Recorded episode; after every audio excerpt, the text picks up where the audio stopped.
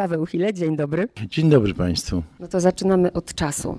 Dla każdego czas znaczy co innego. Godzina z Pawłem Chile to jest dla mnie bardzo krótki czas. Dla czytelników pewnie 5-6 lat to czas długi, ale pomyślałam, że Paweł Chile nie musi się martwić rynkiem wydawniczym. Pan już sobie może pisać kiedy chce. No, dziękuję bardzo. To jest bardzo dobre y, słowo.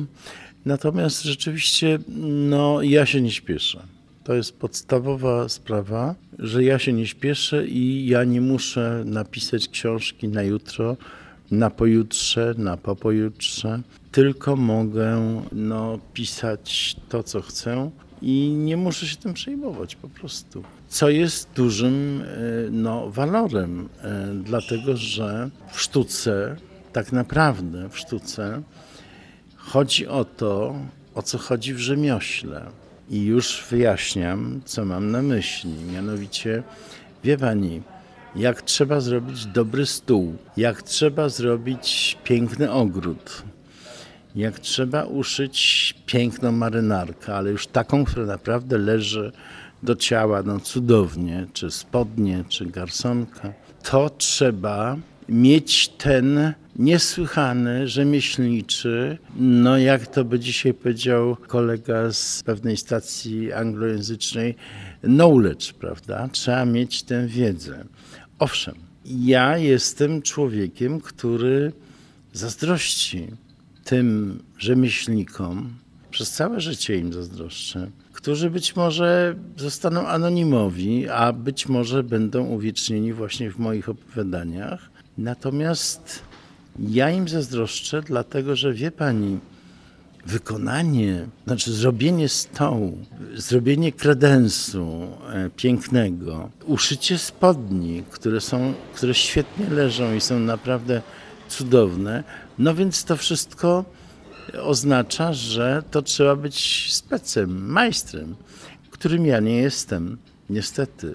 I mam ten kompleks właśnie tychże zawodów. O, o ogrodnik właśnie. Ogrodnik robi też rzeczy konieczne i przyjemne, bo to chodzi o to, żeby to połączyć rzeczy konieczne, tak jak stolarz łączy nie wiem, kołyskę, stół, kredens, prawda? To są rzeczy konieczne, ale też mogą być przyjemne. I tak samo, są, tak samo jest z ogrodami, to znaczy, że ogrody też są konieczne, bo one nam są potrzebne w miastach, na przedmieściach. No i mogą być piękne. Tak samo jak piękna może być marynarka czy spodnie, tak samo jak piękny może być stół, kołyska. No i mam kompleks tego, tak, tak. Ale pan jest, jeśli tak mogę powiedzieć, przepraszam, to ma być komplement, majstrem, majstersztyk opowiadania. Opowiadanie, można powiedzieć, od Boccaccia się nie zmieniło. Y, chodzi o to, żeby miało wstęp, punkt kulminacyjny i dobre zakończenie. I u Pana to jest. Y, oprócz tego jest niesamowita uważność, czułość, y, drobiazgowość. Dlaczego nie ma mm, ponownego rozkwitu opowiadania? Dlaczego te opowiadania tak zostały zepchnięte? Nie ma tego powrotu do fascynacji tą formą, tym gatunkiem. Znaczy, wie pani, ja nie wiem, czy zostały zepchnięte, bo mój wydawca oczywiście mówi, a daj spokój, napisałbyś porządną powieść, to na 480 stron i to byłoby wtedy dopiero porządne.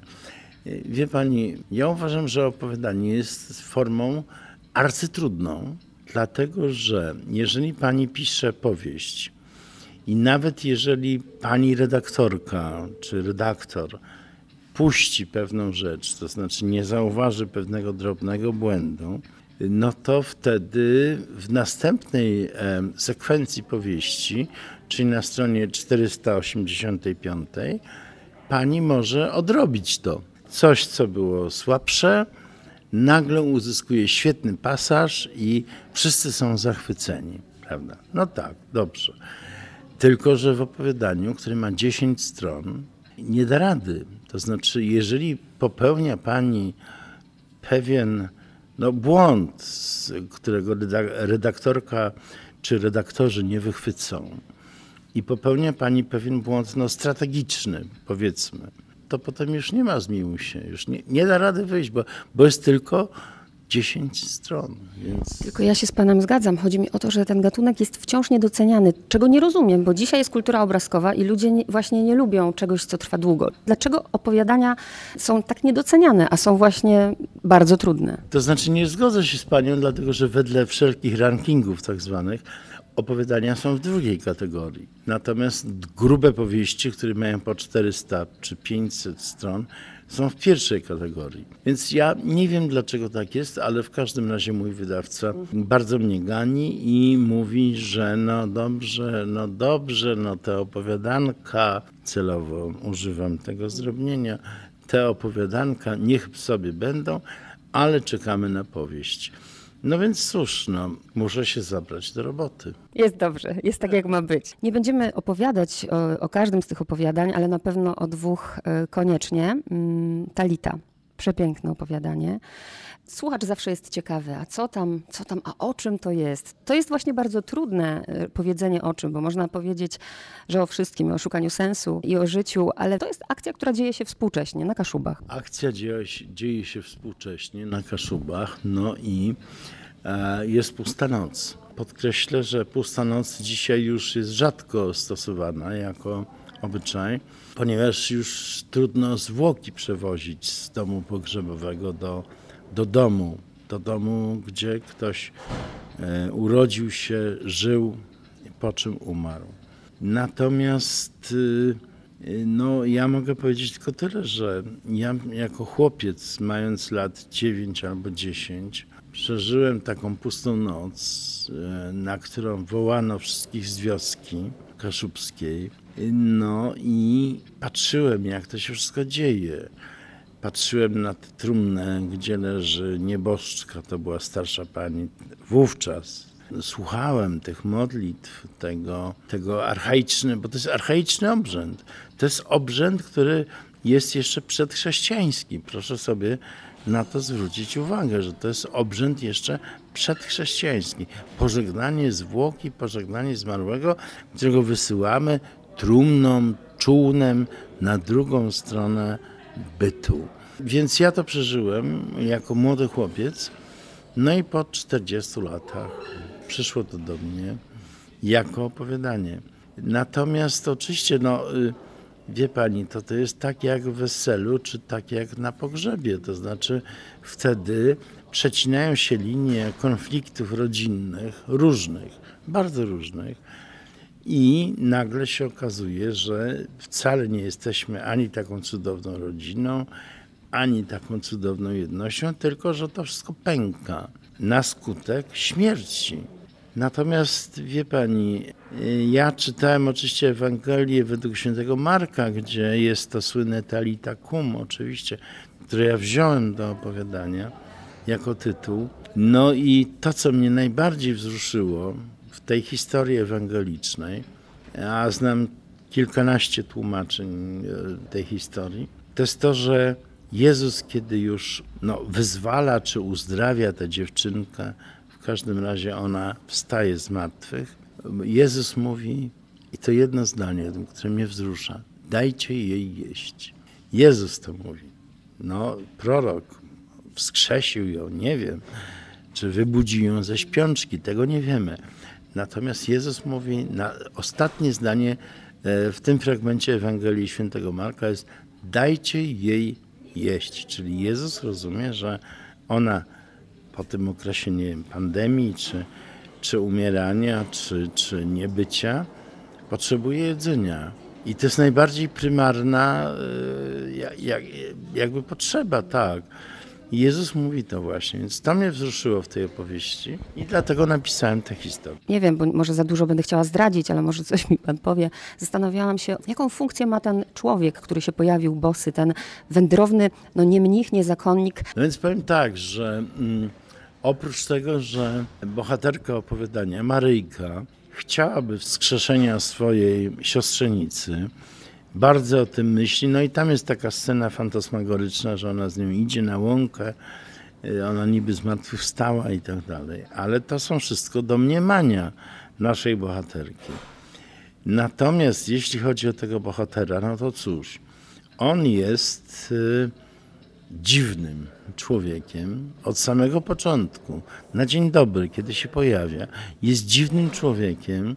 Wie pani, ja lubię historie, w których pojawiają się dziwni ludzie, na początku i na końcu, bo on jest i na początku, i na końcu.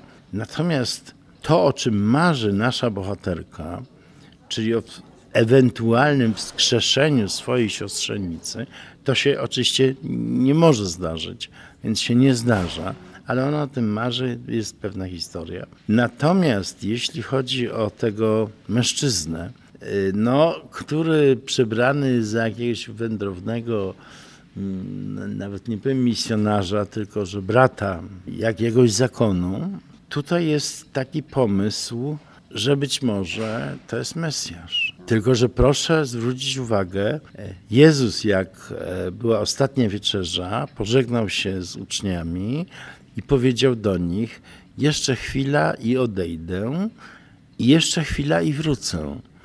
E, po grecku bardzo piękne słowo o mikron, czyli ten kawał, kawałeczek. I za chwileńkę wrócę. Ale minęło 2000 lat i Jezus nie wrócił. Oczywiście były momenty przełomowe w historii cywilizacji chrześcijańskiej, gdzie na przykład na przełomie tysiącznego e, roku wszyscy myśleli, że się pojawi, że przyjdzie przez Rzym, przejdzie przez Rzym, no i tak dalej. Natomiast nie pojawił się. I to jest też marzenie mojej bohaterki, która gdzieś tam bardzo podskórnie, bardzo mm, właściwie niewerbalnie, bo ona o tym nie mówi, ale marzyłaby, żeby to był Mesjasz. Niestety Mesjasz nie przyszedł. Zastanawiam się też nad kwestią wiary, poszukiwania, bo pięknie to Pan w tym opowiadaniu pokazuje, że tak naprawdę właśnie y, obrzęd przedchrześcijański zupełnie, jakaś, y, jakaś wiara w to, że ten człowiek jest Mesjaszem, że, że wskrzesi Bernatkę, i że jest takie przemieszanie. I myślę też o tym nie tylko w kontekście tego opowiadania, ale w ogóle o poszukiwaniu siły wyższej. Czy Pan wierzy, że to wszystko jest tak poukładane, jak jak ma być, czy pan wierzy w przypadkowość? To znaczy, nie jestem w stanie rozstrzygnąć tego, czy e, rządzi nami przypadek, czy, czy konieczność. Natomiast, wie pani, no, jest moją głęboką wiarą, taką właściwie no, przedustawną, to znaczy niewytłumaczalną, dlaczego, skąd ona się wzięła. I to jest wiara w to, że nasza rzeczywistość, czyli to, w czym żyjemy, pani, ja, państwo, słuchacze, nie ogranicza się do strzępki wirujących atomów. No dzisiaj już mniej atomów, bo są jeszcze kwarki, są jeszcze mniejsze e, cząstki, to wszyscy wiemy. Natomiast moje przeświadczenie jest takie, że e, definicja rzeczywistości, czyli to, co rozumiemy jako byt, tak, jako bycie, nie rozstrzyga się poprzez te małe kulki atomów, że jednak jest chyba coś więcej, no miałbym nadzieję. Oczywiście to jest moja nadzieja, która być może okaże się płonna. Niemniej, no wie pani, no, no szukam, no po prostu szukam. Jestem człowiekiem poszukującym, a ponieważ jestem, no powiedzmy, dość dobrze wykształcony i w dziedzinie historii religii, no dość dużo czytałem, no więc tym bardziej mam rozmaite tutaj mm, pomysły i rozwiązania. Natomiast na pewno nie jest tak, że tylko jedna formuła wiary, jakakolwiek, czy muzułmańska, czy chrześcijańska, czy żydowska, czy hinduistyczna, ocala nas i ocala naszą duszę do życia wiecznego. Tak, tak to nie jest. Każdy z nas, myślących ludzi, powinien tego Boga poszukiwać po swojemu. Natomiast na pewno nie powinniśmy się poddawać instytucjom, bo one są zdradliwe, złowieszcze. Więc poszukiwanie Boga dla mnie to jest taki moment, kiedy ja idę górną moreną, czyli 120 metrów nad morzem, idę taką ścieżką piękną, bukową, czy dębową aleją i dotykam drzewa. Palcami, dokładnie dłońmi dotykam drzewa i czuję, że w tym drzewie jest jakieś sakrum. Być może ze względu na jego wiek, być może ze względu na, nie wiem, na jego dostojność. O właśnie, dostojność to też jest ważne. W każdym razie czuję w tym sakrum i dobrze się w tym czuję. I dlatego do mnie przemawia taki Michał, który ta pokuta ma taki realny wymiar, prawda? Tak, to prawda. Wie pani, pokuta. To, co mnie najbardziej zawsze złościło i złości w religii rzymskokatolickiej, takiej codziennej, naszej, parafialnej, tak bym rzekł, to jest to, że człowiek zgrzeszy i ma jakieś tam przewinienia, nieraz bardzo poważne. No i ksiądz mówi, no to zmów trzy razy zdrowaś Mario i cztery razy oj, Ojcze Nasz i, i etc. I załatwione. No, ja uważam, że modlitwa jako pokuta to jest nieporozumienie, ponieważ modlitwa powinna być aktem strzelistym i aktem, przynajmniej w moim rozumieniu, e, dziękczynnym. Znaczy, jeżeli ja się modlę, a rzadko się modlę, ale się modlę, to ja dziękuję Bogu za to, że jest piękny świt, że jestem nad jeziorem, jest cisza, że są ptaki wodne, że mogę pływać łodzią samotny, że mogę napisać wiersz, że czytam wspaniałą książkę za chwilę, że leżę na pomoście i patrzę wyłącznie w obłoki. I to jest modlitwa dziękczynna. Znaczy ja dziękuję Bogu, że mi dał aż tyle, no aż tyle, tyle przyjemności i wspaniałych rzeczy. Natomiast y, modlitwa pokutna, no nie wiem, czy to jest sensowne. Te opowiadania mogą być, myślę, że rozum, zrozumie mnie Pan o co chodzi, właśnie taką modlitwą. I dlatego nie polecam czytelnikom czytania tego na raz, żeby usiąść i po prostu przeczytać. Nie. Ale bardzo mnie ciekawi, czy to Pan decyduje o tym, czy wydawnictwo, dlaczego uczynił Pan właśnie Talitę, to opowiadanie tytułem? To znaczy, to była moja decyzja, dlatego że to był zbiór opowiadań, który się zbierał i zbierał przez parę lat. Oczywiście, bo to nie jest tak, że wszystkie opowiadania są najnowsze. Natomiast y, no, w, akurat w czasie pandemii napisałem to opowiadanie. Nie wiem dlaczego, wie pani, to są tajemnicze sprawy. No. Po prostu siadłem i napisałem, bo mi się przypomniała ta pusta noc na Kaszubach. A propos właśnie opuszczenia i tych wszystkich rzeczy mm, smutnych. Y, no i napisałem to opowiadanie, no i dałem tytuł y, tomu opowiadań no, mój naczelny redaktor bardzo był niezadowolony, zarówno z tytułu, jak i z okładki, którą ja uważam za bardzo dobrą. Ja uważam, że to jest bardzo dobra okładka, ale naczelny uznał, że to jest, y, no może nie porozumienie, ale.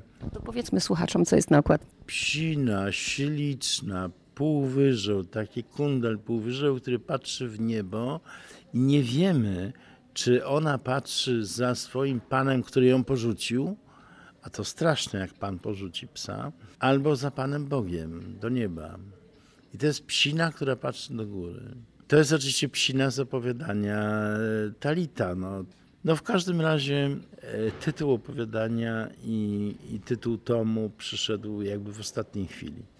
Wracam do czasu. Akurat nie wiem, czy tak się złożyło, czy taki był Pana zamysł, że opowiadanie, które jest y, otwierające i zamykające, dzieje się współcześnie, a w środku mamy, mamy przeszłość. Nie, to nie przypadek. No, opowiadanie Talita dzieje się najbardziej współcześnie na Kaszubach, czyli no, mogło się dziać pół roku temu, dosłownie, czy, czy, czy parę dni temu.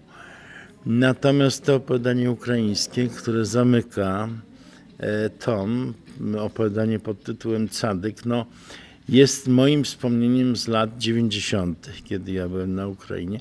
Ale muszę Państwu powiedzieć, że wszystko, co tam jest opisane, jest właściwie reportażem. Znaczy, tam się, tam nie ma fikcji, właściwie tam nie ma w rozumieniu wymyślania, prawda, losów bohatera. Tak. Tam nie ma fikcji. I te prostytutki straszne, straszne, zarażone wszystkimi możliwymi chorobami. I ta wódka pita w ciepłym ukraińskim hotelu, gdzie nie ma klimatyzacji. No i ta próba ucieczki stamtąd, gdziekolwiek, żeby cokolwiek zobaczyć, prawda? no to wszystko jest prawdziwe. To w takim razie tym bardziej nie mogę uwierzyć w przypadkowość, jeśli to jest prawdziwe, bo trzeba wiedzieć, o co się prosi. No tak, to jest dowcip na końcu, ale rzeczywiście no, mój kolega, który przez trzy dni zakochał się przepięknej Ukraińce, ale przepięknej, no, naprawdę była nadzwyczajna. To była piękna kobieta i on się w niej zakochał i próbował ją uwieść, po prostu.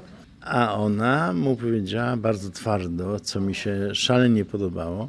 Dobrze, dam ci wszystko, ale jak się ze mną ożenisz?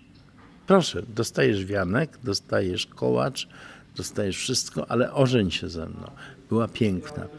A on, no cóż, nie bardzo był za tym, żeby się z nią żenić. No i w każdym razie on prosił o to, żeby miał udaną randkę u Cadyka, a ja prosiłem, żeby raz w życiu pojechać do Jerozolimy. No i co się okazało? Ja wygrałem. Przez przypadek. Nie, niemożliwe. Wszystkie cząstki atomu złożyły się, tak miało być. No tego nie wiem. Natomiast, natomiast rzeczywiście, no i rzeczywiście było dokładnie tak, jak napisałem tam w tym, w tym opowiadaniu, że e, on w końcu, jak minęliśmy polską granicę, zadzwonił mój telefon i zapytał się, no a jak to sobie załatwiłeś? Ja powiedziałem, trzeba wiedzieć, o co się prosi.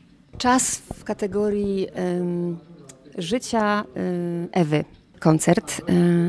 I Ewa mówi takie zdanie, takie słowa, które też często sobie powtarzam. Właściwie po co to wszystko? Jak długo to potrwa? Jaki to wszystko ma sens? Czas w kategorii naszego życia tutaj na Ziemi. Boi się pan? Nie, ja się niczego nie boję. Już mam 63 lata i mógłbym umrzeć. Wedle rzymskich parametrów, mówię starorzymskich, już dzisiaj byłbym starcem, prawda, mając te 63 lata. Ale nie boję się śmierci. Natomiast, no, oczywiście nie chciałbym bezradności e, i tego, co się czasami wiąże ze śmiercią, to znaczy z bezradnością fizyczną. Tego bym nie chciał oczywiście. Natomiast śmierci się nie boję i jestem bardzo ciekawy tego, co jest tam po drugiej stronie, bo i księża, i szamani, i rozmaici mistrzowie filozofii mówili, że jest coś po drugiej stronie, że jednak coś tam jest, jakkolwiek byśmy sobie to wyobrażali. No a wreszcie przychodzi moment, kiedy trzeba powiedzieć: Sprawdzam no i trzeba zobaczyć, no i chciałbym to zobaczyć. Gdybyśmy mogli zawrzeć taki pakt, że dobra, dajemy drugą szansę. Co chcesz robić w życiu? Bo zastanawiam się, bo pierwszą rzecz, którą pan napisał publicznie, opublikował, było właśnie opowiadanie. Czy wybrałby pan pisanie, czy może bardziej myślę, że to czuć aż, że pan bardziej kocha muzykę, ale nie wiem, czy jako słuchacz, czy, czy byłby pan kompozytorem? Wolałbym być kompozytorem oczywiście i wolałbym być tworzyć, znaczy wolałbym tworzyć muzykę. No ale to się nie zdarzyło i to się już nie zdarzy, bo nie umiem czytać dobrze nut i no nie mam w tym kierunku żadne, no mam trochę słuchu, no prawda, ale to jest wszystko.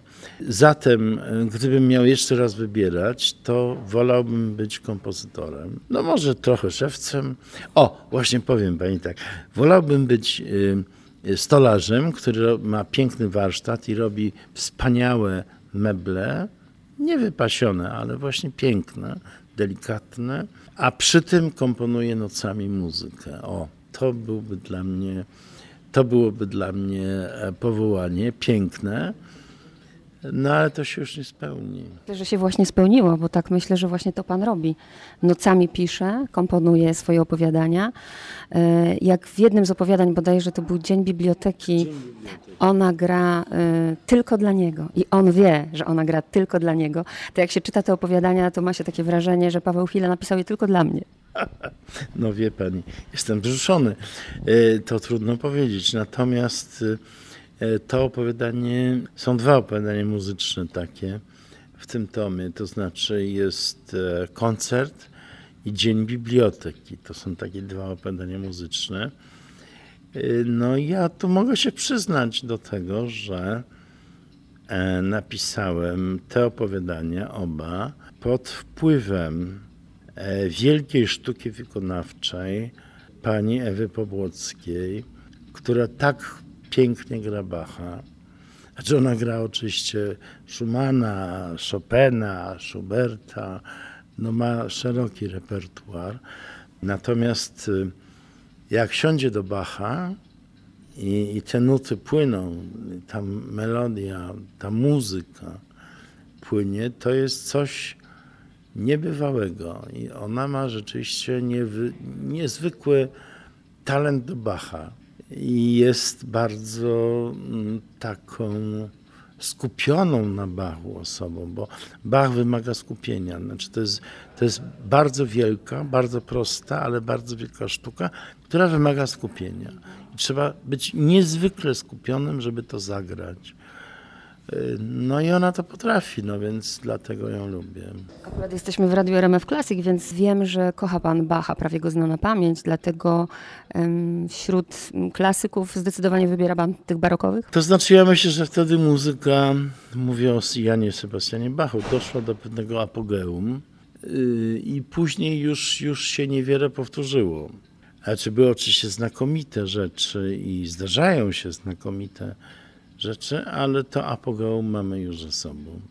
I że ten szczyt możliwości kompozycyjnych, y, który osiągnął Bach, co więcej, bardzo mnie rozbawiło, kiedy się zorientowałem, że Bach to jest nazwisko strumień. Więc bardzo mnie to podrajcowało, ale sądzę, że wtedy muzyka europejska osiągnęła pewne apogeum. Ja nie mówię, że wszystko, co było później, jest gorsze, nudniejsze. Nie, bo są rzeczy fantastyczne. Natomiast jest pewna apogeum. No, no, tak jak umówmy się, że w dziedzinie rzeźby czy malarstwa, prawda, tym apogeum jest renesans, tak? kaplica sykstyjska, coś jeszcze, że to jest to apogeum. Później już są tylko manieryzmy możliwe, naśladownictwa, kopie, no różne inne rzeczy. Podobnie jest z muzyką, więc Bach jest tym, to są Himalaje muzyki i jeżeli ktoś ma jakąkolwiek wrażliwość, niekoniecznie fachową, to może zrozumieć, na czym to polega. W kategorii, myślę jeszcze o dwóch kategoriach, patrzę też na czas, czasu mm, przeszłości, autobiografizmu, bo w opowiadaniu Cyganka, bardzo fajne opowiadanie, pisze pan o sobie? No nie całkiem, no oczywiście tam trochę brata wkręciłem mojego który nie był moim dobrym bratem, znaczy był surowym bratem i dość takim no niemiłym dla mnie, jako dla młodszego brata. Natomiast no, ma to oczywiście, jak każde moje z opowiadań, e, pewne elementy autobiograficzne, ale to wszystko jest zamazane. Znaczy, gdyby ktoś chciał stworzyć moją biografię, czytając te wszystkie opowiadania, to srodze by się zawiódł by się zawiódł, dlatego że to, to jest sztuka. Znaczy, tu, tu się robi spektakl teatralny i jak jakaś postać bardziej pasuje, to się ją przerabia inaczej. No, po prostu. Narrator od razu przy okazji, bo to nie jest pierwszy raz, wiadomo, kiedy czyni pan narratorem chłopca. Tak jest łatwiej opowiadać świat z perspektywy kogoś, kto się dziwi? Nie, nie jest łatwiej. Właściwie jest trudniej. Natomiast no, najtrudniej to jest opowiadać w trzeciej osobie, czyli narrator trzecioosobowy, wszechwiedzący. I to się zdarzało w innych opowiadaniach. Tu natomiast oczywiście jest taki powrót do dzieciństwa, no i do epoki magicznej. Tutaj parafrazuję Szulca oczywiście. E, no ale każdy z nas, niezależnie od pochodzenia, płci, wychowania, klasy społecznej, każdy z nas miał taką epokę magiczną. Bez względu na to, czy to był trzepak na podwórku studni kamienicznej w Łodzi, czy była to plaża, no właśnie jak w moim przypadku nad Bałtykiem, czy powiedzmy jakaś tam stacja podmiejska, warszawska i tak dalej. To nie, to nie jest istotne. Istotne jest to, że dziecko do pewnego momentu, chłopiec czy dziewczynka, bo to jest ponadpłciowe ma e, poczucie, i ja w to głęboko wierzę, cudowności świata.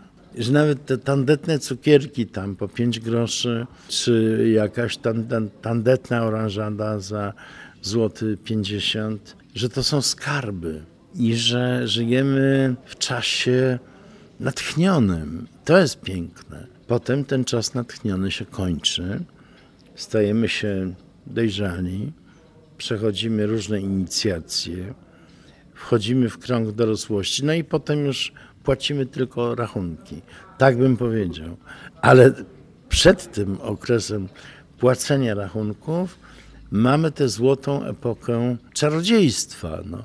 Jak mówię, to, to, to, to nie zależy kompletnie od tego, gdzie kto się wychował, czy miał lepsze dzieciństwo, czy miał ojca alkoholika, czy miał, czy miał matkę y, y, prostytutkę, czy też, y, czy też miał przyzwoitych rodziców katolickich. To, to nie ma żadnego znaczenia.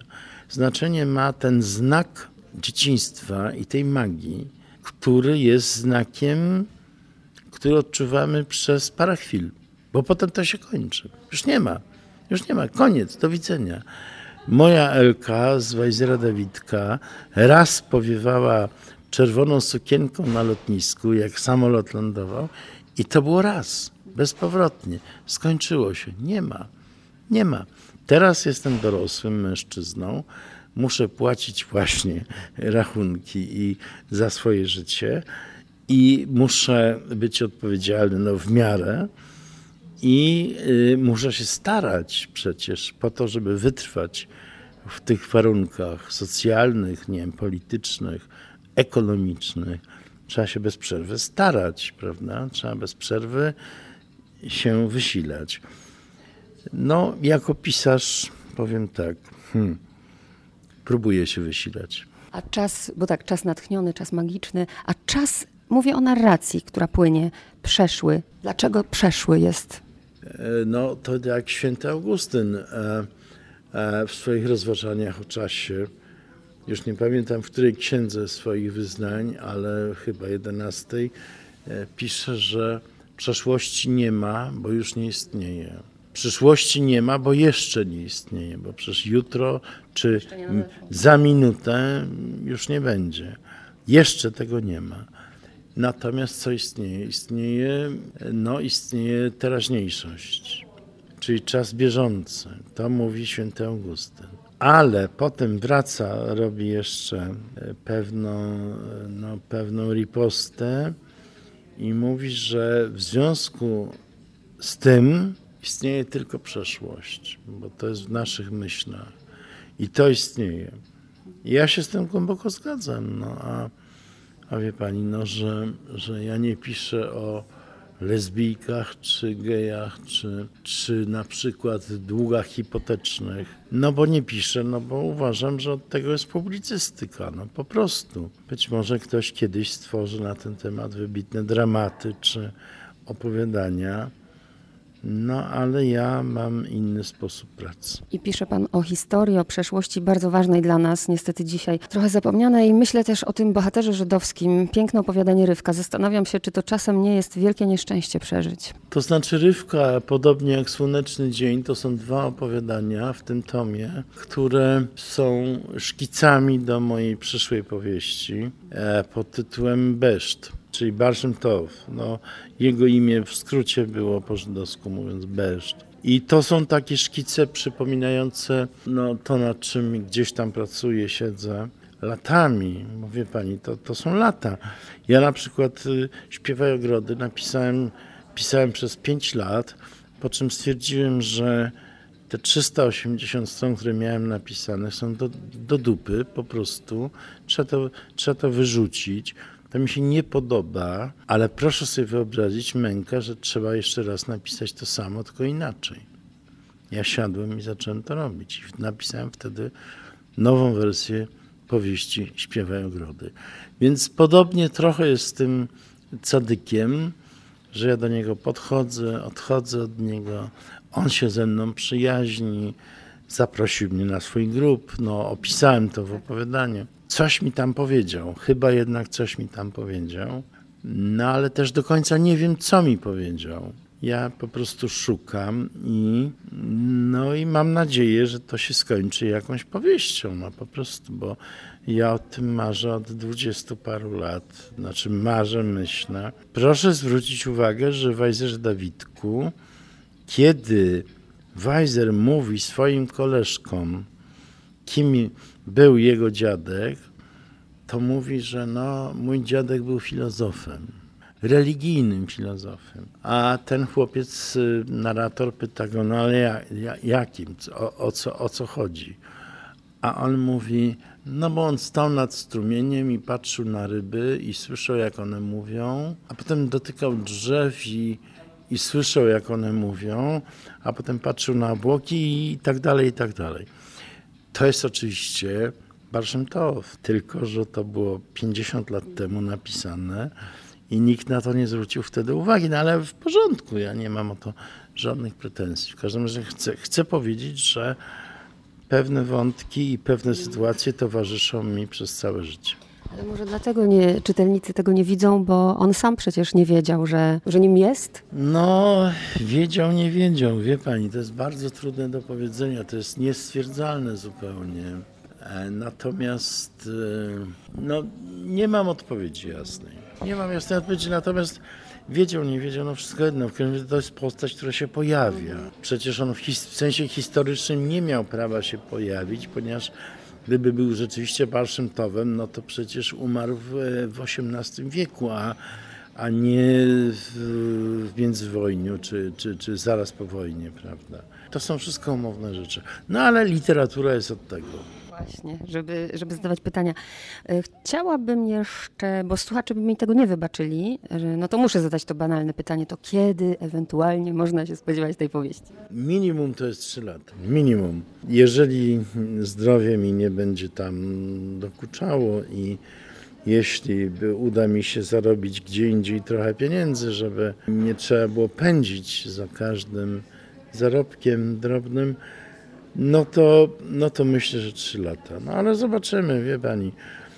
Mam nadzieję, że tę powieść tak czy siak napiszę, że ona będzie ważna, ale ja pani powiem dlaczego i państwu chcę powiedzieć dlaczego, bo nie to, że Żydzi tam będzie trochę też z Holokaustu, ale tylko trochę. I to, to jest najmniej ważne, to, to jest jakby tło. Natomiast istotnym elementem tej powieści, jeśli ona się uda oczywiście, to będzie pytanie pierwsze, czy człowiek może dotknąć Boga? I teraz y, fakultatywna odpowiedź, a jeśli tak, to co z tego wynika? Pracuję nad tym, żeby to była powieść o tym, dlatego że Baszym Tow był mistykiem żydowskim i był porównywalny właściwie do Jezusa Chrystusa w rozumieniu, że uzdrawiał, że wskrzeszał, że... Ale niech pani zwróci, niech państwo zwrócą uwagę, niczego nie pisał. Sam nie, tylko jego uczniowie. Podobnie jak Jezus. Przecież Jezus niczego nie pisał. Jezus mówił, nauczał, wskrzeszał, robił cuda, uzdrawiał ludzi, płaczących pocieszał, ale nie pisał, bo nie był od tego. Podobnie Barszym Tow, czyli Beszt, nie pisał, ale pocieszał, ale wskrzeszał. I nawet nie tylko Żydów, wedle pewnych legend nie tylko Żydów wskrzeszał, więc To o nim piszą. to o nim, tak, i to, to o nim piszą. Więc no, zobaczymy, jak to się ułoży. Natomiast y, na pewno był przedziwnym człowiekiem, który mnie fascynuje od samego początku. Odkąd o nim przeczytałem pierwsze, pierwsze zdania 50 lat temu. No i jestem temu wierny. No zobaczymy, co z tego wyjdzie. Zanim zakończymy i dam panu prezent, to chcę zapytać, ja zawsze lubię zatrzymywać sobie takie chwile w ogóle pod powieką. Wracamy do tego czasu. Co pan zatrzyma? Za pośrednictwem radia to jest bardzo dobry moment, że można dotrzeć do, tak myślę, do kogoś i przynajmniej go zainteresować, żeby sięgnął do tej książki. No, niech nie kupuje, no niech sięgnie. Niech. Na stronę 17, 77 i 90. Dokładnie tak. Niech ją pożyczy, niech, niech czyta. No, w każdym razie wszyscy, którzy czytają literaturę piękną, to są ludzie błogosławieni. Naprawdę. Oni jeszcze nie wiedzą, co ich czeka w zaświatach, ale ja wiem. Ale ja wiem. W opowiadaniach oczywiście, że jest ten mikroświat. E, Ciekawa jestem, czy pan to gdzieś kiedyś widział. E, tak jest. Ratusz w Gdańsku. Oczywiście. Zostałem tak, pierzeją. Tutaj jeszcze są te, y, te jak one się nazywa, markizy, tak. Ale śliczne. Pięknie. Dziękuję pani bardzo. No to czuję się teraz jeszcze bardziej gdańszczaninem. Chociaż wie pani, no ze mnie taki gdańszczanin. Powieszę go, bardzo powieszę go nad biurkiem, bo jest bardzo ładny i, i to jest 1900 pewnie, już pani mówię, I, to musi być po 1908 roku, dlatego że niech pani zwróci uwagę, że tramwaj już ma pałąk elektryczny, czyli już nie jest konny, bo najpierw były konne tutaj tramwaje, a teraz już jest elektryczny. Czyli po 1908 roku. No bardzo pani dziękuję i, i bardzo się cieszę. Bardzo dziękuję.